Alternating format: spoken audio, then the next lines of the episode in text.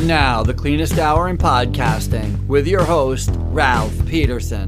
This is the Housekeepers Podcast.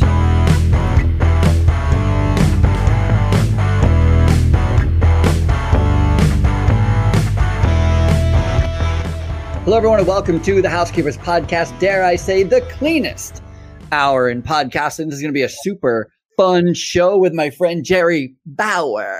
I like your last name, Bauer. Jerry Bauer. Hey, Jerry, thank you so much for coming on the show and welcome. Thank you. It's my pleasure to be here.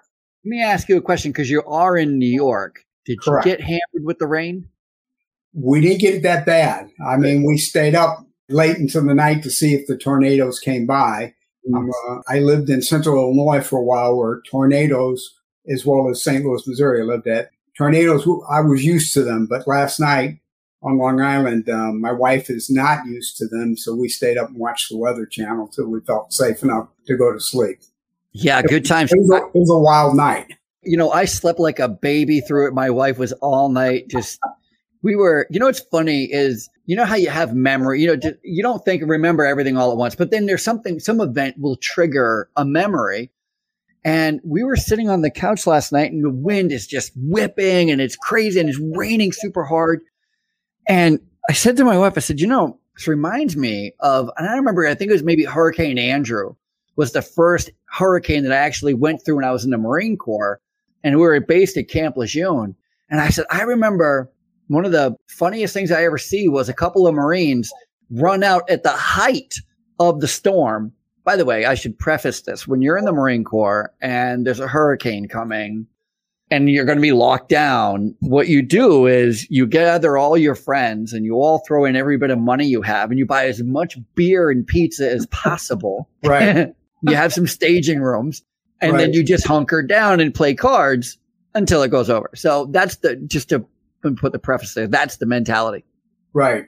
And so I said to my wife, I said, so we're all just sitting there playing spades. And then, you know, you hear hooting and hollering outside. We all look outside and there's two Marines and they have nothing on except for a, for a Kevlar jacket and a hard hat. And they are running, it's through the streaking through the courtyard, you know, in 80 mile an hour winds. Good times. Uh, Hurricane Andrew, never be forgotten. There he goes. Those memories you never forget. I know. And, you know, every time I come up with a memory like that, she's like, why are you telling me this? I'm like, I don't know. It's a fun memory I just had. I just wanted to share it as the wind's howling. I'm like, oh, yeah, you know, there was this time. I remember that. I remember that. Ah, crazy kids. so how you doing? It's so nice to meet you. We've been chatting for a while. I've been Correct. excited about getting you on and talk about your career and what you're currently you're with Chem Station. Correct.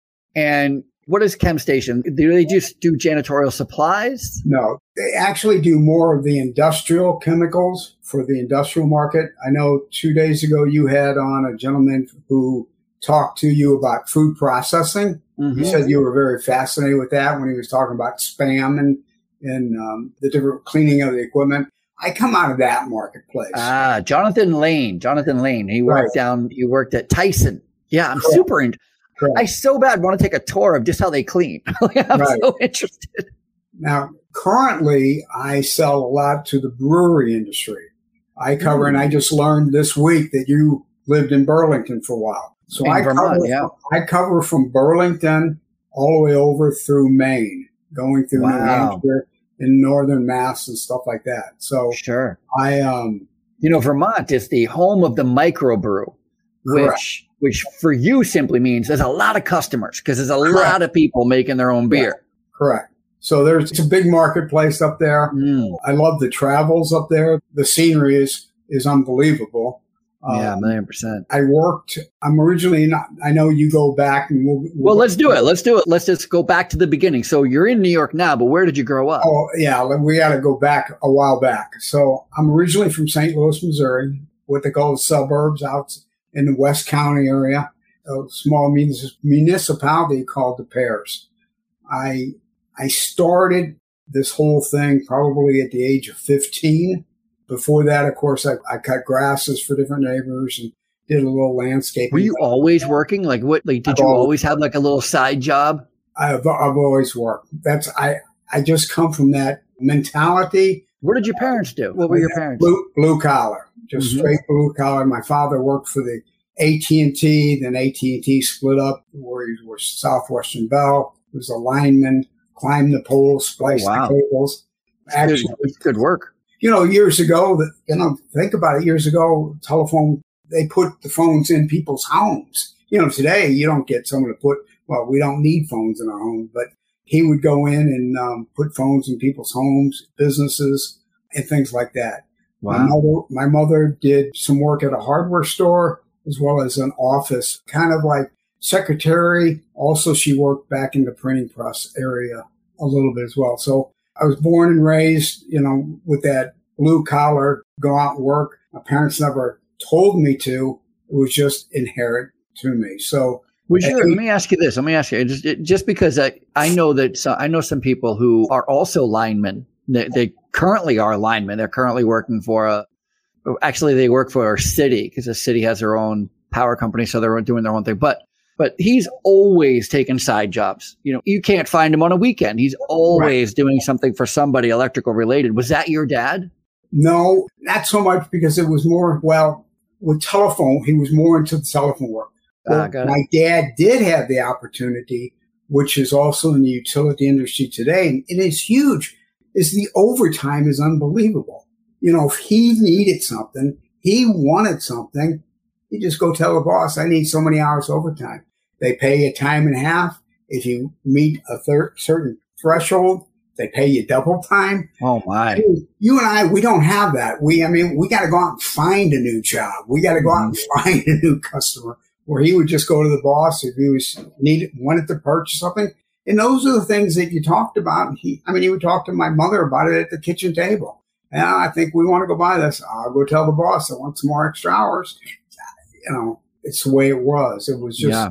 That's where I was raised, and um, I just started early at age, you know, at that time you weren't supposed to work till you were 16. I went to applied at a donut shop. That was my first job. At that time, minimum wage was a dollar sixty an hour. Here we go. I they like paid me. You're gonna love this. I've watched your show. They paid me one dollar an hour. All right, for four hours a night, six nights a week. So that's twenty four hours, twenty four dollars. And I thought, wait, I didn't tell you the best part. Here's the best part and all the donuts I could take home. I, is this place still hiring? Because I'm in. yeah, you know, if you look back, my parents have, have passed away many years ago, but you kind of things have changed in the world. I worked from seven till eleven. I used to walk home in the dark about a half mile with the donuts. You know, come in. My parents were asleep. They'd yell, "Is that you?" Yes. Did you bring donuts for tomorrow? Yes. and then go to bed. You're not going to find a parent who's going to allow a child to go to work at age 15 and walk home at 11 o'clock. You know, that's, that's crazy. I love so it. It was, it, the cleaning of that was fairly easy, even though it was a bakery because it's mainly icings and stuff like that, which is butter half that comes off with good hot water. So I did that for almost six, five or six months. And believe it or not, they called me and they terminated me over the phone because they were, they couldn't afford me. Now, months later, they went out of business, but it's crazy. I literally then was still, I was just about a month away from 16. So now what do I do? So I walked up the street from where I was working, started going and seeing restaurants started at a restaurant. This time, at least, they had to pay me minimum wage. of course, take, took taxes out as well. Started out as a dishwasher. Didn't, you know, I can't tell you I fell in love with the job, even though for many years I sold dish machine chemicals and have been around dish machines my whole life. My father asked me, I'll never forget, when I got home, he said, Well, how do you like this job versus the donut shop? And I said, I don't know if it's for me. Turns out in reality, I stayed there 10 years and eventually became the manager of the place. Wait, wait, wait. You stayed at that restaurant for 10 years? Yes, yes. And literally became manager. Now, during that time, I expanded my education. I joined a local community college and I wanted to become a chef. I wanted to not just be a restaurant manager. I wanted to be, have as much education as I could. So at age 21, they, they were allowed, since I then could serve liquor, they put me in their management program, became a manager trainee by the age 25. The What was- restaurant, What was what was their training program like? Come on, what was it? you know what the training program is. I'm, I'm so hoping. I'm so right. hoping it is a structured outside instruction. People coming in, hands up. No, it's just they threw you in. You're in charge. Here are the keys. Darn Wait, wait, I don't have, here's Darn set of keys. it. All right. Well, Yeah. nothing's changed. Nothing's changed here. Nothing's changed. Nothing's know, changed. how I became, you know, I probably still, first of all, I was the world's worst dishwasher. And you would think that selling chemicals, I would sit here and brag to you I was the best and I knew all about it. I was, they should have fired me on a nightly basis. I broke more dishes than I was worth. So then how do you do it? You gotta get, out. so the only way to get out of being a dishwasher, I went over and talked to the cooks. And now they have a lot of cleaning at the end of the night. You even spoke about it the other day on your show about cleaning up a restaurant at the end of the night. What do you do? Go over to the cooks and say, can I clean your area for you? If one day you'll go to the management and have me move over. Well, what do you think they said? Come on. Come on. So started as a dishwasher, became a cook, just knew it was a limited menu type restaurant, steaks and fried chicken, stuff like that. You're not going to learn to cook because it's a set menu. Went out and studied to be a chef, worked at different country clubs, but still stayed at this main restaurant. Age 21, became a manager trainee, did the different things as you, well, the first thing you do is I went and learned how to bartend and learned bookkeeping and you know, manager trainee, you're the last person on the totem pole. You know what that means. It doesn't matter where you work. It's the odd job. Make the new guy do it because he's a manager now. You got to learn it all anyway. Yeah. You got to learn it anyway. Then you start, and then you're on, you're on salary then too. That's Then the best part. I was going to say, not- not to cut you off, but I was going to say when you were talking about overtime, I have, I'm going to say it in, emphatically, and because I think it's true. I'll have to really think about it, but I don't think I have ever earned overtime. What's that? I don't think I've, I don't think I've ever been given the opportunity. I've Neither always been salaried, Correct. and when I was in salary, it was there was no overtime. You know, Correct. it's like we're simply not paying you more, so get out of here. Right. And when I, you know, as soon as you, like you're saying, as soon as you even whisper, yes, yeah, sure, I'll take a, what a low, man, the lowest management position? Yeah, what, Right. you know, yeah, oh, salary, boom, you're working 80 hours a week now. Wait a minute. yeah. So I was 24 years old. I left, well, I was 24 years old and the owner of the restaurant decides he wants to expand. He bought the grocery store next door, built it larger. Now this is so crazy. He put in a discotheque. He then put in a 500, it would seat 500 seating capacity for a banquet room. And then what, what put in- year is this? What year and then put in a kosher kitchen as well. So uh, What year was this? this would have been 1976. So was he, was he thinking bar mitzvahs, weddings, like that? Yeah. Okay. All right. All right. Because there was there was only one other place in St. Louis. Okay. So at that time, I was running a restaurant with a discotheque, with a banquet facility. I had to learn kosher. I had to learn it all. Well, I was married at that time and we were expecting our first child and moved into a house. I think we did. I was working all the time and I would come home in the afternoon and cut the grass, then go back to work. And my wife at the time was, you know, getting larger and more expecting. And the neighbor would came over one day and said, you know, congratulations on the baby, congratulations on the home. Do you mind introducing your boyfriend to us? What? She said, boyfriend comes and goes, comes and goes every once in a while. She goes, that's that's my husband. I literally worked a whole year without one day off. Well, I was destined to fail, and I failed. So Yeah. I, I couldn't go any further. hmm At that time, a um, it was Economics Lab at that time, which is now Ecolab. You know that name very well. Of course. Yeah. Yeah. My rep came and asked me, he said, you got to get out of this restaurant. It's killing you. why don't you come work for us? And I said, I just said, what for? You know, I mean, I don't understand chemicals. I don't.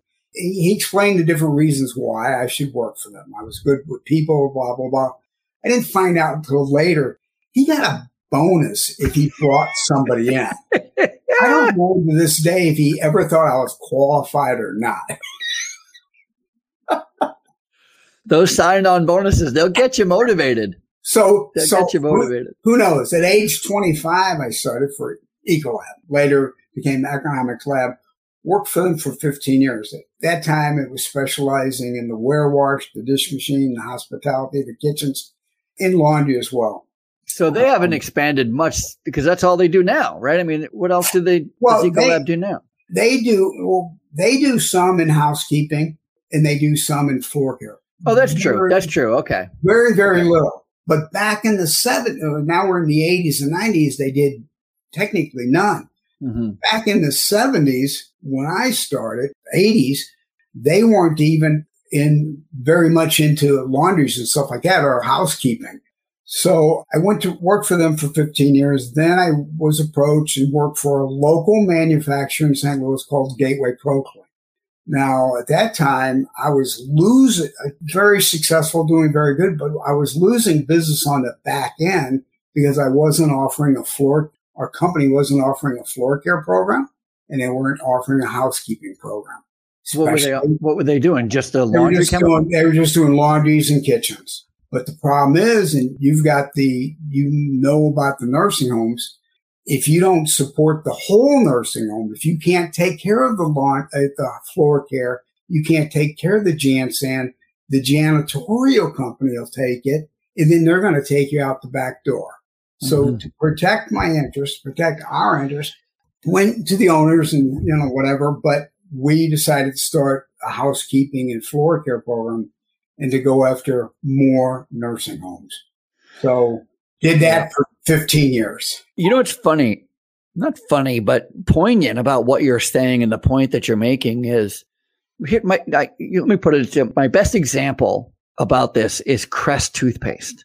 I absolutely love Crest toothpaste marketing. Do you know how many Crest toothpaste kinds there are? No. Neither do I. I think I think it's like 32. Really? I think it's like 32.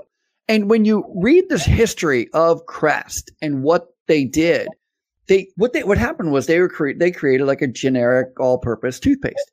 And then they were getting feedback from customers saying, you know, we wish you had tartar control, or we wish you had whitening, or we wish you had it in different flavors, right? If right. you had like whatever the the thing. And so for a while, there was one person on one side of Crest who was saying, we're not going to, that's not our business. We're not going to get into all these multiple different kinds of toothpaste. We're just going to do this one kind of toothpaste and just be really good and consistent about it.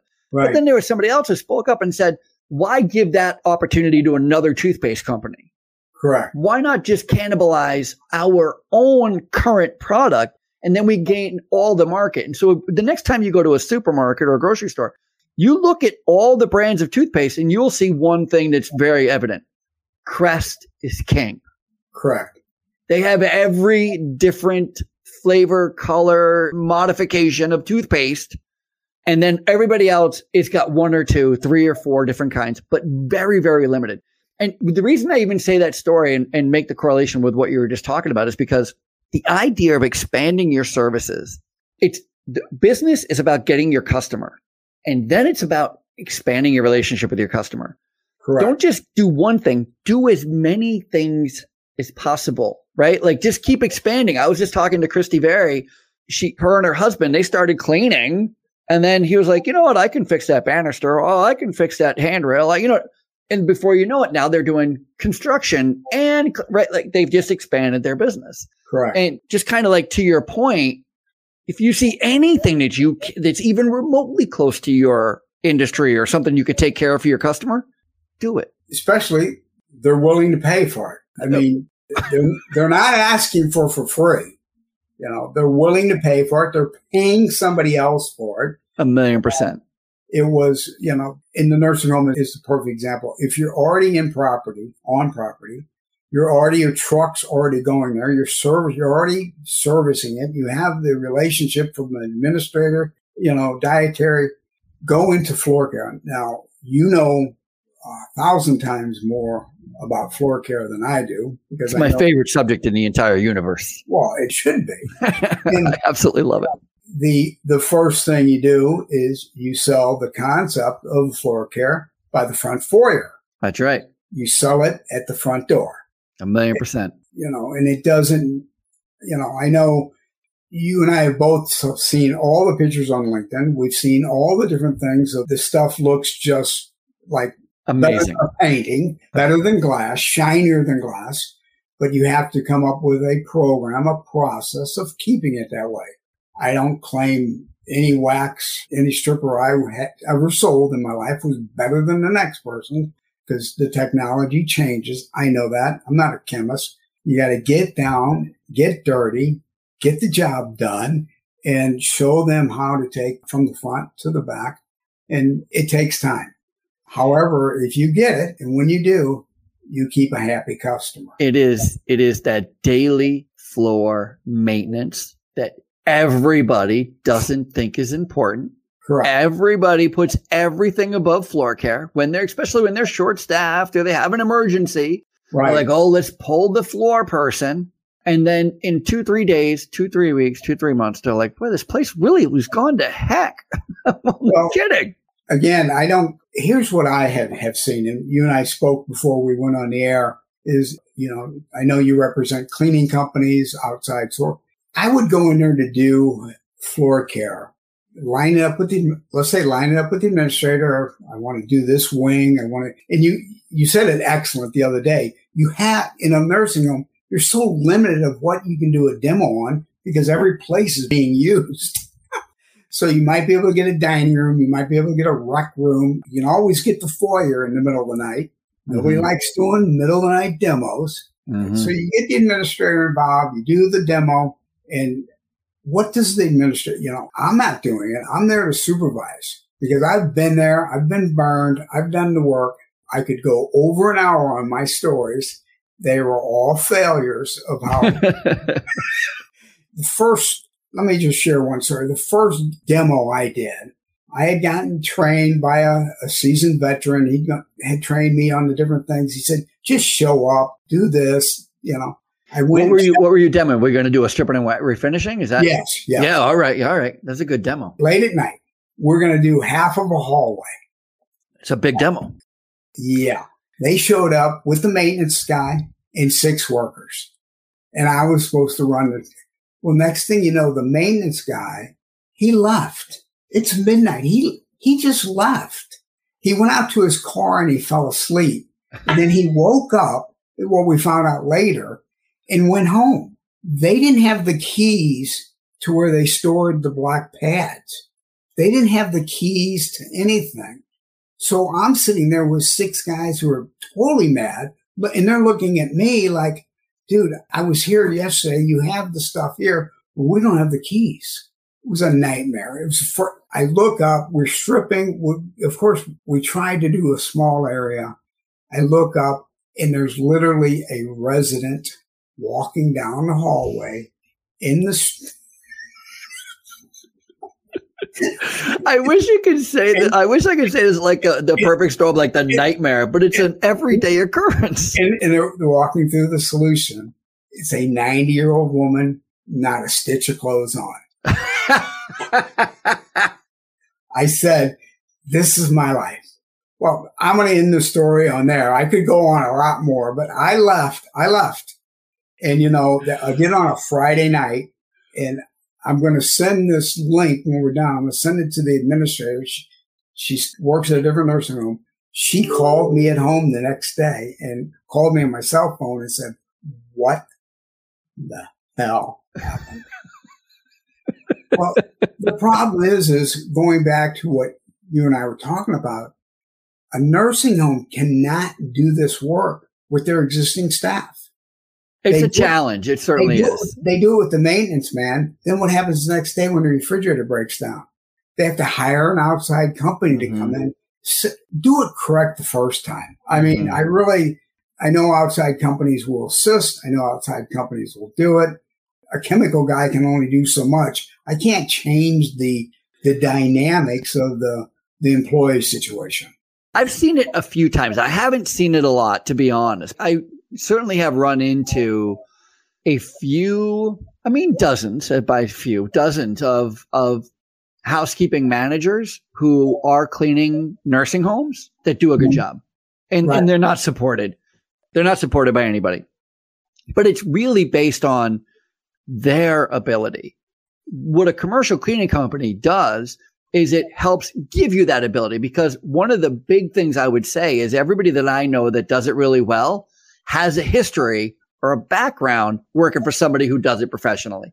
Right. So that's how they how are they so knowledgeable and able because they learned by a commercial cleaning company. But you're right, Jerry. I mean, especially it's 2021. If you're not at least looking at a commercial cleaning company, I mean, you're you may be you may be missing out on a real opportunity to not. I'm not here to save money. I'm never here to save money. I don't save people money. I don't save businesses money. I help them make money. So there's a little difference for me. But there is a difference in price between having a commercial contractor doing it and you doing it yourself. And generally speaking, commercial contractors can do it a lot more affordably than you can just because of their expertise and their systems. It's just the way it is.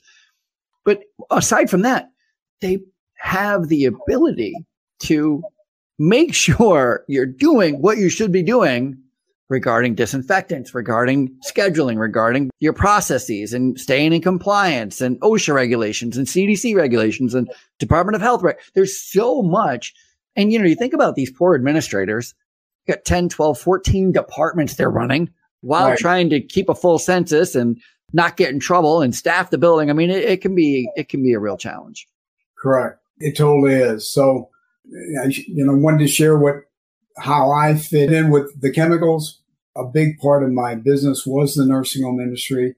And then the company that I worked for, it was called Gateway ProClean. So I've been with Ecolab for 15, been with Gateway ProClean for 15. Next thing, Gateway ProClean sold the company. So was kind of caught by surprise.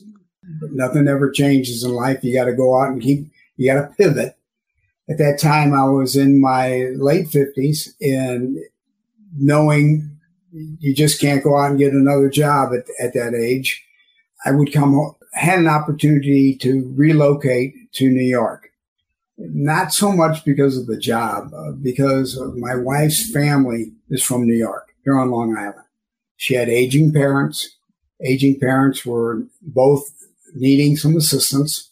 And I have a sister-in-law here and you know, I would come home during this transition. You know how when comp- one company buys another, there's that lay six month lay period, four month lay period where you, I knew I had to do something because it had to happen. So I technically moved to New York, restarted a career, got hired, and then tried to work in Manhattan. Manhattan is a jungle. it's certainly a challenge. That is for well, sure. Just just to get there and get out. Yeah. I mean, percent. two hours in, possibly two hours out, possibly three hours, parking, the whole thing. Getting down there, I was really a fish out of water. I didn't bring my network with me. I didn't know my friends. I didn't know, really struggled. During that time, a gentleman out of um, New England, because of different reason, had heard of me, had met me, kept contacting me saying, do you want to pivot and try some industrial chemicals, do something a little different? You can use your hospitality in the breweries, stuff like that. you have to travel some. So I made the switch. I was, you know, came home, asked my wife, do you want me to travel a couple days? Or do you want me to leave at four o'clock in the morning and come home at eight o'clock at night? You know, well, we got to give it a try. So I, I did that. Been in the New, I mean, I'm, I'm sitting on Long Island now, but been working New England, a lot of food processing, dairies, meat facilities. How long you been doing it now? How long you been doing it now? Uh, about four years. So you're vested. You're doing well then. Yes. yes. Nice. That's yes. really great. I and did, are you are you i apologize are you both servicing and providing or selling or is it just one or the other i primarily i prim- primarily sell okay I do carry a full range of the tools, the equipment, and stuff like that. We do have a service department. Got it. Problem is, is you're in a geographic region. I mean, if I, you and I spoke, if I'm in Burlington and I need uh, something repaired and the service guys in Boston, it'd be foolish for me to say, can you drive out here? Yeah, of course. Because most of these things are not complicated to repair if you have the proper parts and stuff like that. So it's Isn't that- primarily. Isn't that taking care kind of how I apologize? Isn't that kind of how Ecolab does it? Right? Like your your Ecolab techs are both selling and repairing and, Correct. and checking and you know ordering on the Right. spot and right. So it's kind of in your wheelhouse Right. anyway. Yes, it is totally Yeah. because, and they have the same thing.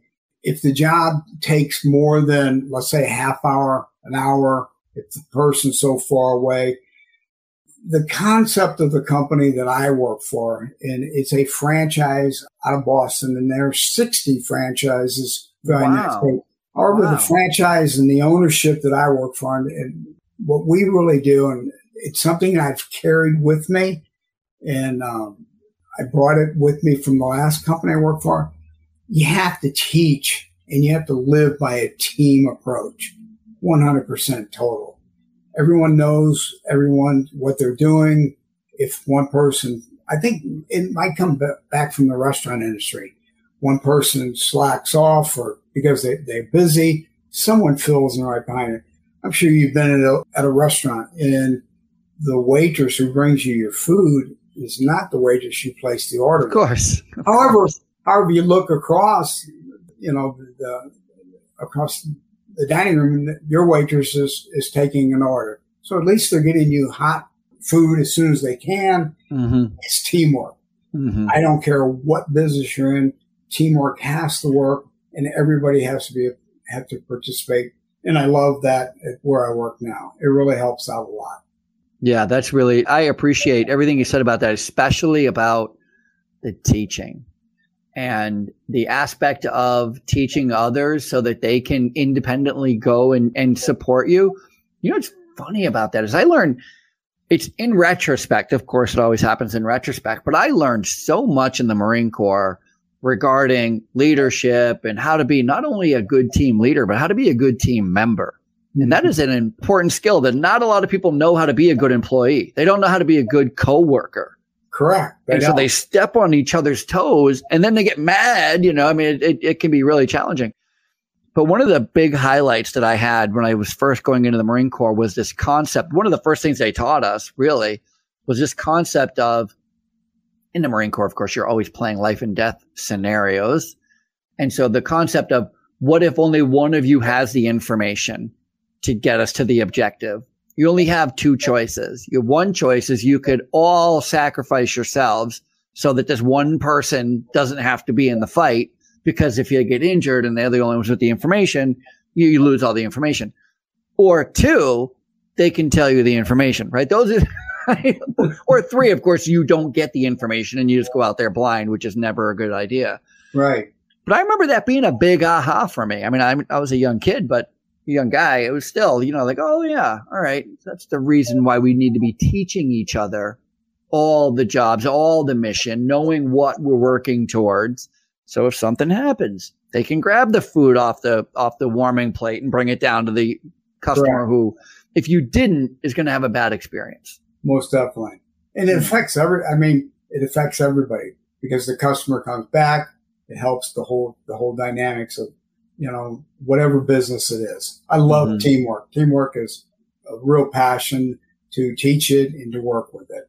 There's Yeah, that's- nothing, there's nothing more exciting when someone's covered your back. Agreed. Agreed. Now I got to tell you that years ago, I was lucky enough to tour the Westminster Cracker Factory. And I went on this tour. It's in Rutland, Vermont, actually. I know where it's at. Do you service them? Uh, it's a prospect of mine. Oh, good, good for you. Good for you. So it's it's super fantastic, and I had the be- I went there with the International Executive Housekeepers Association. So IEHA, I think one of the vice presidents or the president at the time had a friend who was the chef at the Westminster Cracker Company, and so they let us go in on a tour. And of course, we work in the cleaning industry. So our tour consisted of, we're just curious how they clean everything, right? Like, how do you clean the hoppers? How do you, right? And so with that in mind, I'm so curious to find out, like, what, what have you learned? What have been like some of your big, like, oh, I didn't know they cleaned whatever like that. The, the biggest thing that I, the first thing I had to learn was the word CIP. It's called clean in place. And clean in place is nothing more than a fancy dispenser that takes it from piece of equipment to piece of equipment. You know, you and I are used to pushing a button, water comes out, goes to a mop bucket, goes to a floor scrubber or something like that. Okay. But clean in place is something that is sometimes wired into a sensor, wired into the piece of equipment, or the piece of equipment. I mean, yeah, the dish machines do that, but a piece of equipment that's cleaning. For example, I do a lot of breweries, and the breweries are nothing more than a stainless steel tank. But some people have, and what they do is they put some more, sounds technical, but it's not. If it was, it'd be hard for me, but they put some water, we put some chemicals in there, then they turn on a button, and that's technically it has an inside nozzles and, and it's washing the inside of the tank. When you deal with a CIP, it's done off into another room where they push a button and it's, it's bringing the chemicals, bringing the water and bringing everything so that people aren't touching it. It's very big. So it's like an automatic dishwasher. Correct. Correct. It's an automatic dishwasher for a big piece of equipment. And when you get into dairies, it has that when you get into large breweries, large food processing. The next thing that I didn't realize was, and you know, you spoke about it the other day. He was talking about the phone, the the pressure washers had, but we do a lot. All the food process processing companies do a lot of foaming. They're spraying a foam on everything, even the walls and the piece of equipment you'd asked the question the other day. Very excellent question on your part. Uh, I thought they clean it during the shift. No, they don't. But they run the shift only so many hours. And he was not wrong. I'm going to add something to what he said the other day. He's much smarter than I. He said that they closed up from eight to 12 and started a new shift. There are many places that go eight to 10 hours of cleaning they'll close the whole night. Oh, wow. They don't start till early the next morning. Ah. Again, every place is different. Every place is different. It's, yeah. It's the square footage. It's the, um, it's what they're doing. It's just fascinating. It's, it's totally fascinating.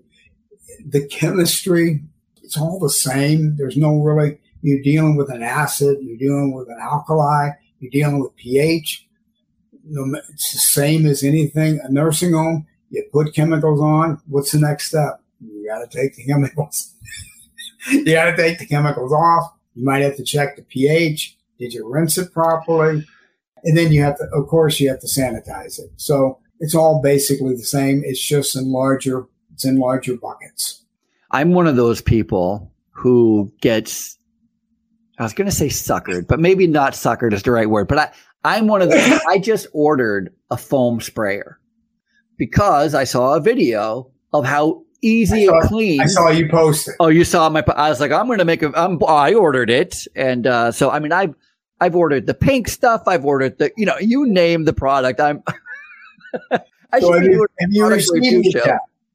have you received it yet? No, not yet, not yet. I just think I just ordered it yesterday, the day before. But uh, when I get it, I will post a video. Very interesting video. I saw that. Yeah. It's, in that video is the same thing because now what I have to deal with is our business, ChemStation, we are selling a refill in many cases, especially all these food processors, processors, excuse me, we're not selling in 55 gallon drums anymore because there's a lot of waste in that. You have to get rid of the barrels, the cost of shipping. We're selling in a refillable tank program. Mm. Refillable tank program is we're coming with a truck and literally with a hose filling up their tank. Their tank, I like that.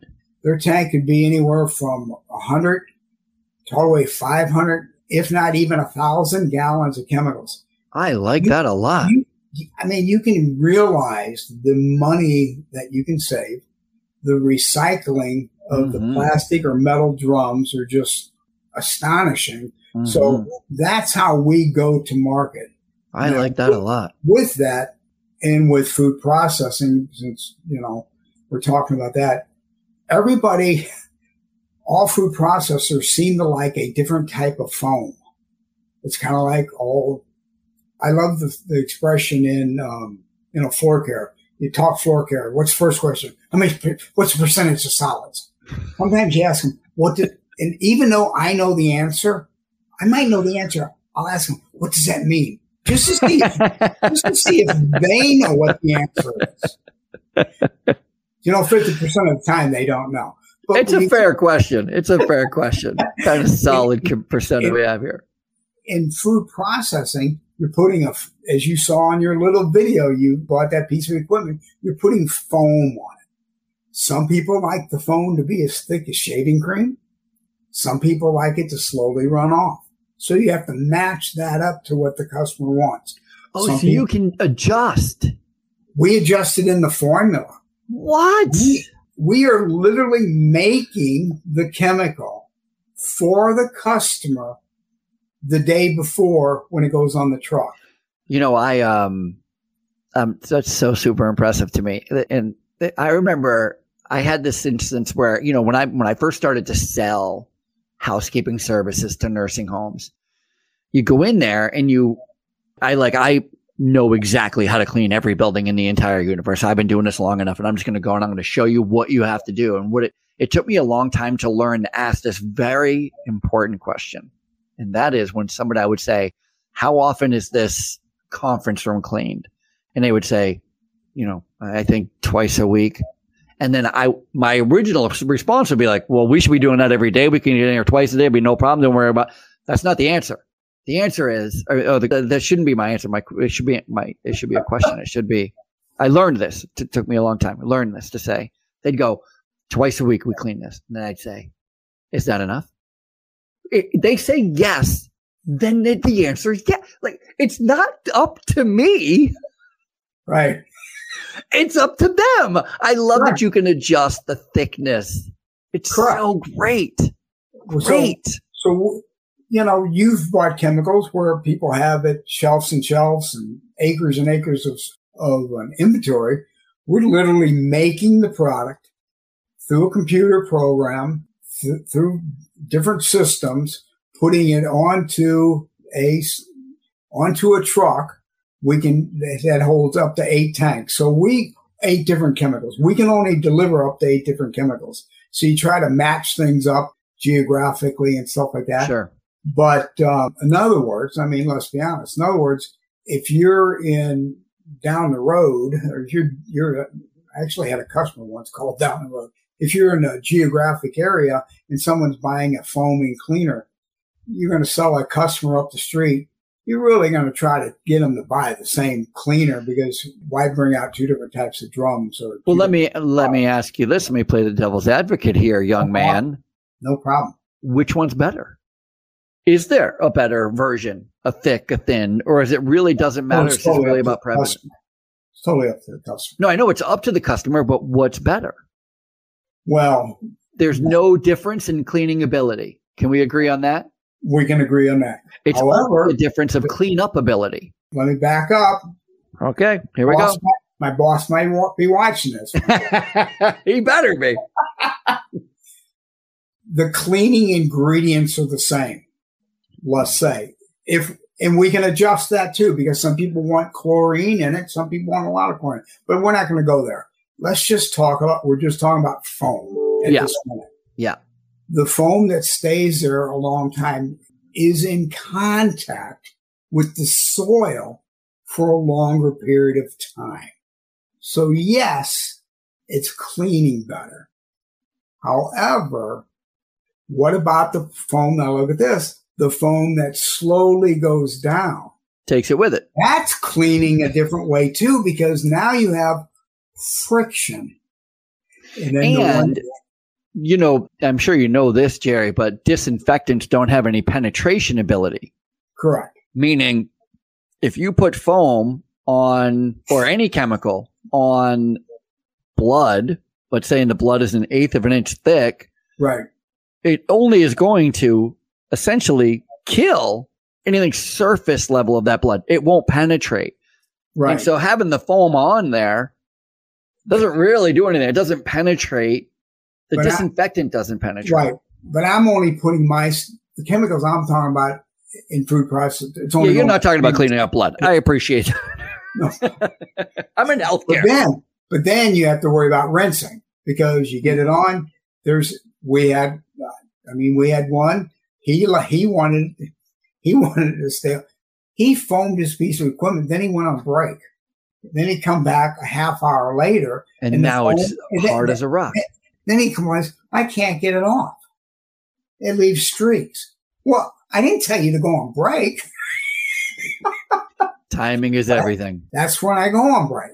Yeah. So again, we have to match what the customer Mhm. wants. We custom formulate for the customer. hmm It's extremely big. I mean, you know, go back to my Ecolab days. We have pot and pan. Do you want pink or do you want blue? Know, Those are the only two we have. and the person who wanted blue usually used Dawn at home or Palmolive or something like that. So, yeah, um, that's that's the industry I'm in. We do custom formulations. We are the manufacturer, and it's a very large business. The cleaning, you and I are do. We're not going to be out of a job. Everybody needs cleaning. Yeah. Well, needs- you know, it's a lot of people in the cleaning business lost their job last year. Correct. You know, there was a lot of people who, you know, because of so many industries closed down, right. and that does happen. And that would be my push to say that's why you should work in healthcare because I'll tell you what didn't shut down healthcare. Correct. Every nursing home I worked in, every hospital I worked at, they're still open. they're Still- still Busier than ever. busier than ever. There's no shortage in an ED. I'll tell you that. Right. Man, oh man. Hey, let me ask you a question. Please. It is, and maybe you know the answer. I have been saying something that a lot of people raise an eyebrow at me, and I'm hoping to get your you to say Ralph is right. I would like you to say. Let me preface this: but the outcome I'm after is for you to say Ralph is right. We were talking about disinfecting laundry in any type of environment, hospital, nursing home, whatever. I would argue that the water temperature does a really great job on cleaning clothes, especially if you have a, a laundry detergent that requires or is, is activated by hot water. It's great. But that's not how you kill germs. How you kill germs in laundry is by raising the pH level because nothing can live in a pH level, which is why we have to raise the pH and then take it back down. Otherwise, it wouldn't be. If you don't reduce the pH level coming out of the wash machine, it's going to be a challenge for those taking it out. Is Ralph right? Did I just say use my name in the third person? I Shouldn't have done that. Am I right? pH is, is very important, as well as there's three things. All right, go ahead. Okay. pH is extremely important, of course. Of course, the people, if it's white, they're using bleach. Right, but let's, for argument's sake, we're not using bleach because. And I, and I, and I figured that, but Yeah. I was doing, I was saying that for the audience. all right, bleach- so bleach- bleach. Is the most misused product in America. Well, I got to So- tell you though, by the way, the CDC, the entire time from 2019 until this moment, they have not changed their stance on the most effective product to clean and disinfect healthcare most, is bleach and water. most definitely. They they've never changed it. They haven't. 60 second kill time. I know. Yeah. So pH is very important, as well as bleach. Also, what I will I will tell you, and people forget this, the dryer. The dryer's killing things. It's a good call. That's a good I will call. tell you, and I will get pushback.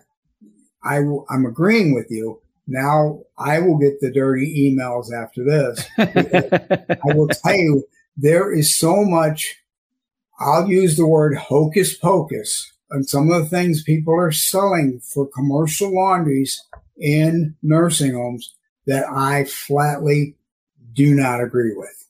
I think they're just trying to sell something. yeah, I agree. Some complaint, you know, Mhm. come on now. And I had commercial laundries commercial laundries actually in New York, which commercial laundries in New York are, and you know this, they're huge. We didn't have those in the Midwest. They're huge here because people don't under, I didn't realize people don't have space to put laundries in the real estate that they have. So, you know, the laundry machine looked like a submarine. They're so large. It goes it's so big. Yeah. Thousand pounds at a time. Yeah. yeah. It's, it's unbelievable. So mm-hmm. pH is very important, especially in those type of applications in a tunnel machine. Mm-hmm. But some of the stuff I see the ads going, you got to put this in the final round. Come on. Yeah, I know. The only thing that I, the only reason why I even bring it up and why it's always such a question is because of the temperature of the water that we can get in, in a nursing home, which is generally a lot lower than what everybody says it should be. And it's because, you know, first thing in the morning, it's fine, but you start having showers, the dishwasher, the washing machines. I mean, it's, I'm gonna, you run out of hot water very quickly. Nursing home, the temperature of water in a nursing home is always a struggle. Always, always a struggle. If you get 100, you're batting 100 and right. it's supposed to be 140. so occasionally, occasionally, people have a boiler next to the laundry. Yeah. And they're taking it off of there mm-hmm. before they temper it down before they go to the rooms. Or they might have a separate heater for their laundry, which will help because these commercial laundry machines, the commercial, they're not washing it in 120, 110, no way. like the, you know. No, they're using their pH appropriately. Correct. And so, the dryers, like you say, that was a good point. I didn't think of the dryers. Dryers, very, very important. There is a huge misconception about the power of hot water. There's a lot of people who really think that hot water is the be all end all. And I had a person argue emphatically that we were not disinfecting the nursing home appropriately on the floor care because we weren't using hot water on the floors. Mm-hmm. And at first, I was kind of arguing in the sense that, you know, we would never want to put hot water on a floor because there's what we call wax on the floor. And the last thing we would want to do is soften the soften wax up because it's sure. just going to take it right off. We don't have the manpower to keep replacing the wax floor. So, and you know, they're like, well, that's not sanitary. I said, then I, and then I started to think about it. I was like, well, do you know where we can get a mop bucket that has a plug-in so we can keep the water hot in the mop? I've never seen a mop bucket with a heating element. I mean, right. if they have them, you know, are they battery operated or do I have to plug it in in the hall? You know, I mean, the more I thought about it, the more challenging. If that were true, holy heck. Right. Holy heck. Well, don't most nursing homes use cold water on their quat in the room? They a million percent do. I'm just saying. I had a nurse yeah. realize that we were using cold water. I, she, peace and love. I think that she was just looking to deflect. You know, like um, she was having some struggles in her department, and so she's like, "Well, what about housekeeping?" Not that a lot of nurses do that or anybody else, but it happens from time to time. You know, it happens from time to time where uh, people try to deflect by pointing at housekeeping. So it happens. I mean, you're jogging my. I'm being polite. I'm being polite. About ten stories are coming out of my head, going. You know, you would get called in. The chemical guy would get called in to talk to the director of nursing because she'd have a question, and you'd look at her going, "How did you get into this lane?" I mean, you know, how did you? How did? Where did you? You know, you know, I always say, and again, with uh, peace, love, and admiration, I always say I recognize that it's not called a house, housekeeping home. I want it to be. Right. I know it's called a nursing home. Right. But on the other side of that, let's recognize that you're the nurse. I'm the housekeeper. Housekeeper right. podcast. I know what I know, you know what you know, and we're going to try to play it good in the in the center there. Sometimes it doesn't right. work out. This has been a lot of fun. I could talk to you all day. And likewise, I hope you invite me back again. Nope, this is it. One and done. No, I'm kidding. How dare you? Jerry Bauer. Hey Jerry, how do people how do people get a hold of you if they wanted to buy some foam chemicals? And uh, by the way, heavy foam doesn't sound like it's a good idea. Go ahead, Jerry. not, not, as heavy as shaving cream. Let's put it that way. Yeah, yeah. I'm, I'm going to give the best way to get a hold of me Yeah. I'm going to give you my phone number. Oh, good. You can call me. You can text me. I like it. Phone number is 631 416 Wait a minute. I'm going to put it in the chat here. 631 416 0621. 06. I put a seven in there for some reason. Niner. 416 Text. 631 416 0621. I am writing a, a little love letter here. Hold for it. Call me, text me. go. I'll send you my email address. I'll send you link up with me on LinkedIn, message me through LinkedIn. It's a great network. Enjoy sharing information. I have an opinion about everything. Me too. Me too. Housekeepers podcast. This has been, like I said, it's been really fun. I really appreciate you coming on and telling Thank your you. story about how you got here. It's really, really impressive. It's a lot of fun and Ecolab. I love Ecolab. I gotta tell you, it, I just, they're just such a great company. They do a really great job. They do. Yeah, They really great job. Ecolab's really great. And I love the idea that you got paid in donuts. So I remember my mom, and I know I'm ending the show. I remember I had a, the, I had two newspapers as a kid that I delivered, and one was called the Gazette. I think it was called the Gazette. And I only had one customer who got the Gazette. And so I wasn't very good at selling them. But she always, it was like 25 cents. And I think she just always paid me just to do it. But she was also a very large and heavy woman. And so and she was always babysitting for somebody. And so my mom was always, every time I went over to give her the Gazette, my mom was visiting and my mom was always lecturing her because the person who she was babysitting for would pay her in cookies. And my mom was like, you, you got to stop getting paid in cookies. There'd be mounds of cookies everywhere. She's getting paid in cookies. story. Oh, golly, man. I love that you got paid in donuts, though. It's so great. so great. All right, that's it. The Housekeepers Podcast. If you enjoyed today's show, as I'm sure you have, please make sure that you are subscribing and sharing and writing a review and telling everyone about it. Make sure you're checking us out on YouTube. If you want to see this video and all the videos, you can go to YouTube and find us there. Otherwise, this has been super fun. For Jerry Bauer, I am Ralph Peterson. If I can get my little mouse moving over here, that's it. That's it, the Housekeepers Podcast. Thank you so much for tuning into today's show. Keep in mind, the best way to ensure that you never miss an episode of the Housekeepers Podcast is by subscribing to the show and following us on social media. For those of you who are more visually stimulated, you can always watch us record the show live each week on LinkedIn, Facebook, and YouTube. In fact, we post all of our videos on YouTube, so make sure you are subscribing to our YouTube channel. If you love the show and you want to help us out, please consider writing a review and sharing the show with all your friends and families and colleagues. And if you are looking for more information about today's guest, all of their contact information and the links to their websites are in the show's notes. That's it. Until next time, this has been the cleanest hour in podcasting. I am Ralph Peterson, and I'll see you later.